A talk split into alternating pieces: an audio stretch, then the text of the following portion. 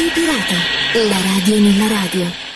Cari amici del podcast di Radio Pirata, la radio nella radio, ben ritrovati da parte mia, da parte di Gabriele. Come ben sapete, l'edizione limitata di Radio Pirata, la radio nella radio in versione podcast vi porta quelli che sono eh, soprattutto i contenuti, non certo la musica, che invece viene trasmessa regolarmente nella messa in onda su yastradio.com e su Radio RCS. Trovate comunque tutte le informazioni relative a questo programma sulla nostra pagina Facebook Radio Pirata alla radio nella radio eh, per sapere appunto le radio che ci mettono in onda, iastradio.com Radio RCS, frequenze ed orari. Nei prossimi minuti parleremo dei KVOH, che è il nominativo della stazione radio internazionale ad onde corte Voice of Hope, che trasmette dalla cima di eh, Chatsford Peak a Ranchosimi, siamo sul confine della contea di eh, Los Angeles e della contea di Ventura in California. Eh, la KVOH, Voice of Hope, è stata fondata nel 1986 dal defunto evangelista Dr. George K. Otis, fondatore della Haig Adventure Ministries, che è stata fondata proprio da lui per trasmettere il Vangelo di Gesù in spagnolo e inglese a Cuba, Messico, America centrale e Sud America. Le zone di trasmissione della stazione eh, sono principalmente i Caraibi, l'America centrale e meridionale e gli Stati Uniti, sulle frequenze di 9.975 kHz e 17.775 kHz kHz a seconda dei periodi dell'anno. Oggi la KVOH, Voice of Hope, è di proprietà e gestita dal reverendo John e Ether Otis Taylor. Ether Otis è tra l'altro la figlia minore di George Otis, il defunto fondatore della KVOH. Le stazioni radio Voice of Hope includono Voice of Hope Israele, che trasmette sui 1287 in AM con 50.000 watt, eh, trasmette per il Mar di Galilea in tutto Israele, Siria, Siria, Libano e Giordania dal 2017, ma anche Voice of Hope Africa in Lusaka e Zambia con una copertura ad onde corte di livello mondiale con oltre il 75% dell'Africa dal 2015. E infine trasmette anche Voice of Hope Americas da Rancho Simi, Los Angeles, con copertura radio ad onde corte, come dicevo prima, per Cuba, Messico, Centro e Sud America e Stati Uniti. Eh, World Harvest Radio International, ovvero sia la WHRI, è invece una stazione radio ad onde corte degli Stati Uniti che diffondeva programmi religiosi conservatori in tutto il mondo in lingua inglese su una serie di frequenze. La WHRI era parte del gruppo televisivo cristiano della Family Broadcasting Corporation con sede a Cypress Creek, nella Carolina del Sud, con programmi per il pubblico asiatico trasmessi da Palau. Eh, la WHRI lanciò nel 1985 il primo canale Angel One che copriva l'America centrale, il Sud America e i Caraibi e il suo secondo canale da uh, eh, WHRI Angel 2 è andato in onda invece nel 1987 coprendo l'Europa, l'America centrale e meridionale. Nel 1993 la WHRI ha aperto una seconda stazione, ovvero sia la KWHR trasmessa da Kalae, che è il punto più meridionale delle Hawaii. In questo modo ha fornito Angel 3 per la Cina e l'Asia orientale, espandendosi poi nel 1997 con il canale Angel 4 per il Pacifico meridionale. Angel 3 ed Angel 4 ora trasmettono a Palau dalla radio di cui vi ho appena parlato, stazione che era stata originariamente costruita da Haig Adventure Ministries a partire da metà degli anni 80 e in funzione per circa 15 anni come KHBN.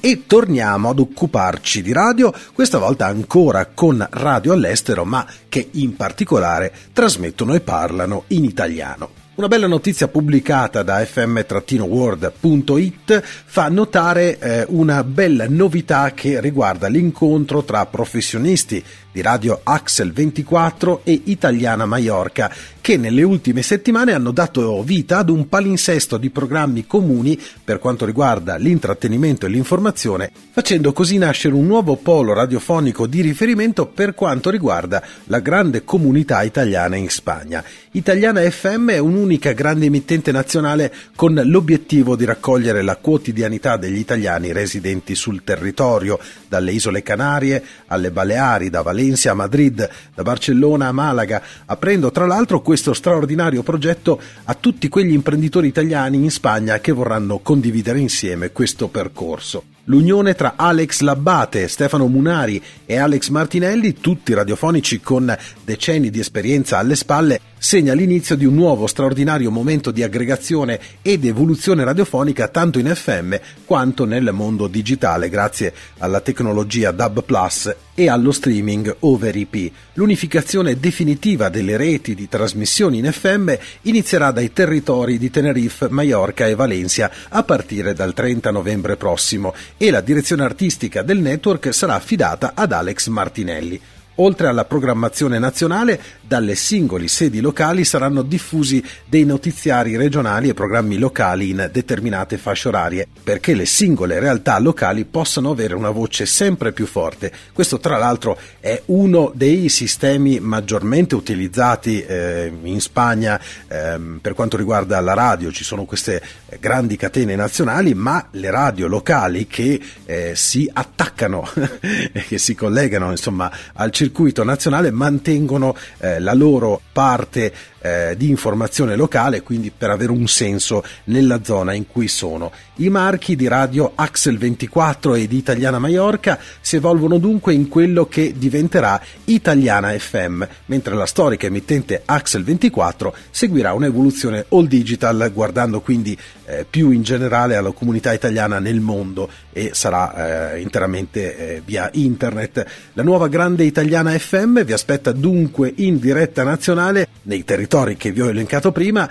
a partire dal 30 novembre 2020. Quindi in bocca al lupo e buon lavoro a questo team di eh, specialisti radiofonici che eh, si gettano veramente in un'avventura molto molto interessante e sicuramente anche appagante ci spostiamo questa volta in Ungheria. Tilos Radio, ovvero radio vietata in italiano, è una radio comunitaria di Budapest, una storia che mi ha parecchio affascinato e che ho trovato quasi casualmente in rete. Una radio nata il 21 agosto del 1991 come radio pirata, quindi per trasmettere inizialmente in modo illegale, ed è la prima radio libera dell'Ungheria dopo il collasso del comunismo nel 1989. Inizialmente trasmetteva solo poche ore eh, al giorno, prevalentemente la sera, leggendari i primi anni in cui trasmetteva da un furgoncino che girava per le vie della città. La prima base stabile è stata in piazza Mixzat, nell'ottavo distretto, in un locale underground che si chiamava Tilos Az A, da cui la radio poi ha preso il nome. Oggi Tilos Radio è un'emittente storica di Budapest e ha contribuito alla libertà d'espressione nel paese. I suoi programmi musicali e di intrattenimento, ma anche tante iniziative sociali, hanno arricchito la scena musicale e culturale ungherese. Oggi la si può ascoltare e sintonizzare a Budapest a 90 e 300 MHz oppure su internet. Difficile quantificare gli ascoltatori, ma le stime parlano di circa 30.000 persone al giorno che ascoltano appunto questa Tilos Radio. La radio ha anche una trasmissione in italiano. Ogni secondo giovedì del mese va in onda dalle 7 alle 8.30 e trasmette Tanduri Italiano di Mauro Ventriglia, un programma dedicato agli italiani residenti in Ungheria e a tutti gli amanti del bel paese, con musica italiana, rock, disco, glam, con opinioni e dibattiti. Tilos Radio è un emittente no profit, il che vuol dire che si basa unicamente sui contributi volontari degli ascoltatori e sulle iniziative di autofinanziamento che sono veramente tante, appassionanti e partecipate. Se volete conoscere meglio questa radio potete farlo attraverso il sito ufficiale che è tilos.hu. E a questo punto su Radio Pirata, la radio nella radio, torniamo a parlare di marchi importanti. L'abbiamo fatto parecchie volte, soprattutto con eh, quei nomi, con quelle aziende che hanno eh, dato un contributo significativo alla radio e alla sua storia, alla commercializzazione chiaramente di apparecchi radiofonici, ma non solo, ci siamo anche occupati eh, di ditte che eh, producevano mixer, microfoni e tutto quello che insomma gravita intorno al mondo della radio. Occasione molto bella per parlarvi della Telefunken perché? Perché voglio innanzitutto eh, fare un ringraziamento gigantesco a Gioacchino Stallone che in questi giorni mi ha fatto recapitare una radio bellissima, una Telefunken Jubilate 8 del 1957 una radio bellissima dal punto di vista estetico, eh, nulla da dire perché è veramente un gioiellino e anche dal punto di vista eh, audio, cioè dell'ascolto, è qualcosa di fantastico. Sto parlando di una radio chiaramente a valvole, quindi quel suono eh, caldo, pastoso, piacevole e mai stancante che soprattutto in onde medie, insomma è, è, è, un sogno, è qualcosa che non si può descrivere a parole ma che eh, deve essere ascoltato almeno una volta nella vita. Questa radio, tra l'altro, eh, mi è arrivata grazie appunto a Gioacchino Stallone eh, tramite il sito di laradiodepoca.it, eh, di cui nelle prossime puntate sicuramente eh, vi darò maggiori dettagli e vi racconterò meglio ehm, di questo sito perché io sono rimasto impressionato innanzitutto dalla cura con cui è stata imballata la radio eh, visto che insomma è molto delicato un apparecchio a valvole, eh, devo ringraziare pubblicamente, eh, lo farò in un'occasione eh, speciale dedicata appunto a questo sito, il signor Maurizio Della Bianca che ha avuto una cura eh, nell'incartare, nell'imballare una radio del genere che veramente eh, tanti eh, se lo sognano, anche i famosi eh, grandi giganti della vendita online, insomma, si sognano eh, degli imballaggi del genere, soprattutto perché stiamo parlando di gioiellini che insomma uno scossone, eh, un po' di umidità oppure qualcosa che insomma eh, nel trasporto può andare storto eh, potrebbe rovinare una radio del genere. Eh, la radio in questione, dicevo, è una Telefunken, l'occasione per ringraziare Gioacchino Stallone ma anche per parlarvi di questa azienda tedesca, è stata un'azienda di elettronica fondata nel 1903 a Berlino tra i maggiori produttori mondiali del settore per gran parte del XX secolo, quindi tante sono state le radio che sono entrate in tante tante famiglie. Dal 2006 il suo marchio è utilizzato invece dalla turca eh, Profilo Holding che su licenza della stessa Telefunken produce ora televisori LCD e LED distribuiti da quest'ultima sul mercato europeo. Nel 1911 l'imperatore Guglielmo II inviò ingegneri Telefunken a West Sayville, eh, New York, per erigere una torre radio di 180 metri. Una torre simile fu eretta anche a Nauen, creando l'unica rete di comunicazione senza fili tra Nord America ed Europa.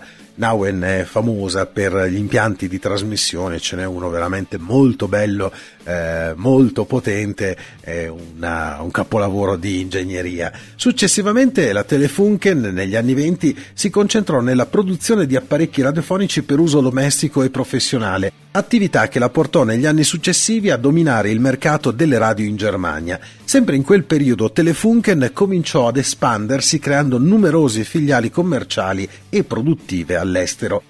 Nel 1924, presso i laboratori Telefunken, il fisico August Carolus sperimentò il primo apparecchio televisivo e negli anni 30 i tecnici dell'azienda sperimentarono con successo il primo servizio di televisione trasmettendo in diretta le Olimpiadi di Berlino del 1936, grazie anche all'uso della telecamera elettronica progettata da Vladimir Zvorikin. Il primo televisore con tubo a raggi catodici viene commercializzato da Telefunken Duncan nel 1932 e invece nel 1935 la realizzazione del primo registratore audio a bobine, il Magnetophone K1 che usava dei nastri della BASF.